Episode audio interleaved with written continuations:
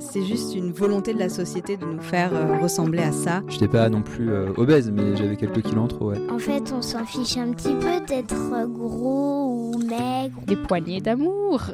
Mon plat préféré en Iran, c'est le jujja kebab. Quand j'ai commencé la course, je me sentais incapable de courir 10 km. C'est plutôt dans l'attitude qu'il faut être. Bienvenue dans Corps d'Artichaut. Je m'appelle Andrea, aussi connue en tant que Tape la Foot sur les réseaux. Moi, c'est Maude et nous sommes deux amis passionnés par les sujets de société. Notre quotidien est marqué par plusieurs dualités. On adore manger, mais on a peur de prendre du poids. On passe des heures sur les réseaux, mais on a tendance à se comparer. On fait du sport, mais on ne se sent pas toujours à la hauteur. Dans ce podcast, nous souhaitons comprendre l'impact de la société sur notre rapport au corps. Nous recevrons des personnes inspirantes qui nous parleront de leur rapport au corps, au sport, à l'alimentation et aux réseaux sociaux. Trigger warning, dans ce podcast, nous pouvons aborder des sujets liés aux troubles du comportement alimentaire. Et du coup, tu nous as dit que ta maman, elle était boulimique, c'est ça? Ouais. Ou anorexique, boulimique. Les deux.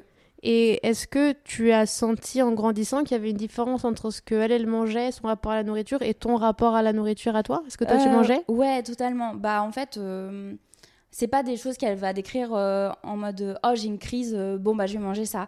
Mais c'est surtout des fois, elle, enfin on fait les courses ensemble et elle va acheter, je sais pas, 4-5 paquets d'M&M's et en fait elle va se les faire en une journée, en une après-midi. Euh, ou même euh, des, je sais pas si tu vois les énormes plaquettes Milka caramel. Ouais. Bah ça, elle s'en prend 5 et elle les mange euh, dans la journée. Et euh, pareil, euh, aux heures de repas, on mangeait normal ou même quand on allait au restaurant. Et après, forcément, directement, elle allait aux toilettes. Pour se faire vomir? Ouais, c'est ça, exactement. Ok. Mais c'était pas... Enfin, dans mes souvenirs, c'était pas... comment dire? Traumatisant? Non, pas du tout.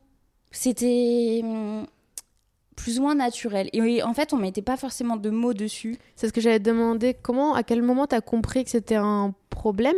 Et est-ce qu'elle a verbalisé euh, Est-ce qu'elle a mis des mots directement sur ce que c'était?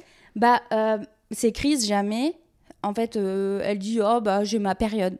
Hmm. Genre, j'ai ma période, je mange ça, j'ai ma période, je mange ceci. Euh, mais euh, je sais que ça a été pas mal de réflexions dans ma famille, mais pas jamais de ma grand-mère. Mais par exemple, mon parrain, des fois, il, faisait des réflexions. euh, j'ai pas souvenir, mais c'était en mode Oh, bah, bah, tu vas te faire vomir, des trucs comme ça. Ouais. Assez dur à entendre. C'était euh, connu en fait un peu dans la famille de tout, c'était pas un tabou. euh. Bah, je. Non, j'ai pas. Enfin, en tout cas, que j'ai souvenir, non, et ça ne l'est toujours pas.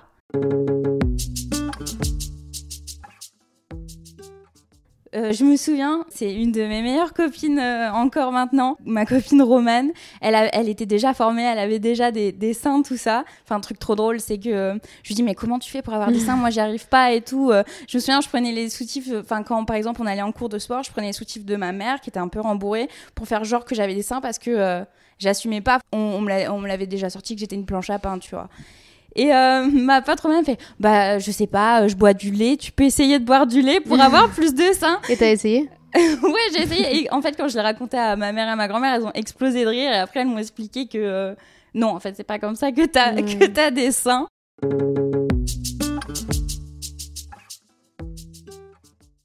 Typiquement, j'allais la- mon rapport avec le sport, il n'était pas correct parce que j'allais à la salle de sport dans un unique but d'être euh, conforme aux standards euh, De la pour société, plaire. Ouais, ouais. c'est ça.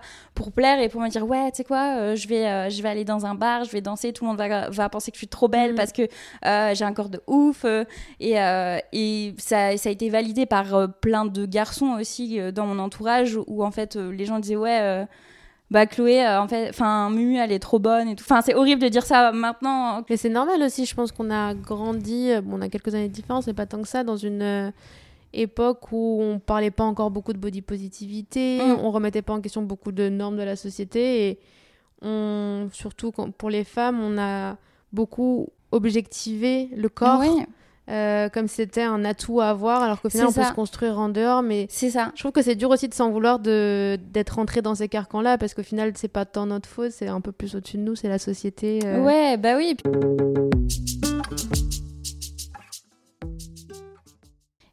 faut se dire que c'est pas une course mais un marathon Trop et, bien. et le plus beau c'est le chemin pas Ouais. où on va arriver quoi Et la passion, j'ai l'impression que les créateurs qui durent, c'est ceux qui ont une vraie passion pour ce qu'ils font, parce qu'il va y avoir des hauts où ça va très bien marcher, des bas où ça va être un peu plus dur, mais tant que tu as une passion pour ce que tu fais. euh, Ouais, mais tu sais, même la passion, euh, des fois, elle reste pas forcément, Ouais. tu vois. Genre l'année dernière, euh, j'ai eu une phase où je me demandais, mais tu vas vraiment continuer? Mais meuf, en fait, genre, tu vis de ça, continue, parce que t'en as besoin, sinon Mm. tu vis plus. Et en fait, je pense à ce truc des réseaux, surtout quand t'es créateur, tu te compares beaucoup aux autres Bien créateurs C'est dur qui ça. sont dans la même niche que toi. Du coup, tu te mets automatiquement en compétition avec eux. Au final, tes relations, c'est que des relations intéressées et pas sincères. Mm. Et... et du coup, ce que tu, ce que tu partages, c'est pas pour toi, c'est pour les autres, c'est pour Mm. plaire encore plus. Et tu sais, t'as même tous ces chiffres que les marques ont besoin, genre la data, c'est ça ment pas, c'est clair, Mm. tu vois. Merci d'avoir écouté cet épisode. Pour découvrir l'interview complète, rendez-vous la semaine prochaine parce que Corps d'Artichaut, c'est tous les mercredis. Et pour nous soutenir dans ce projet, n'oubliez pas de vous abonner et de laisser 5 étoiles sur Spotify et Apple Podcasts. Merci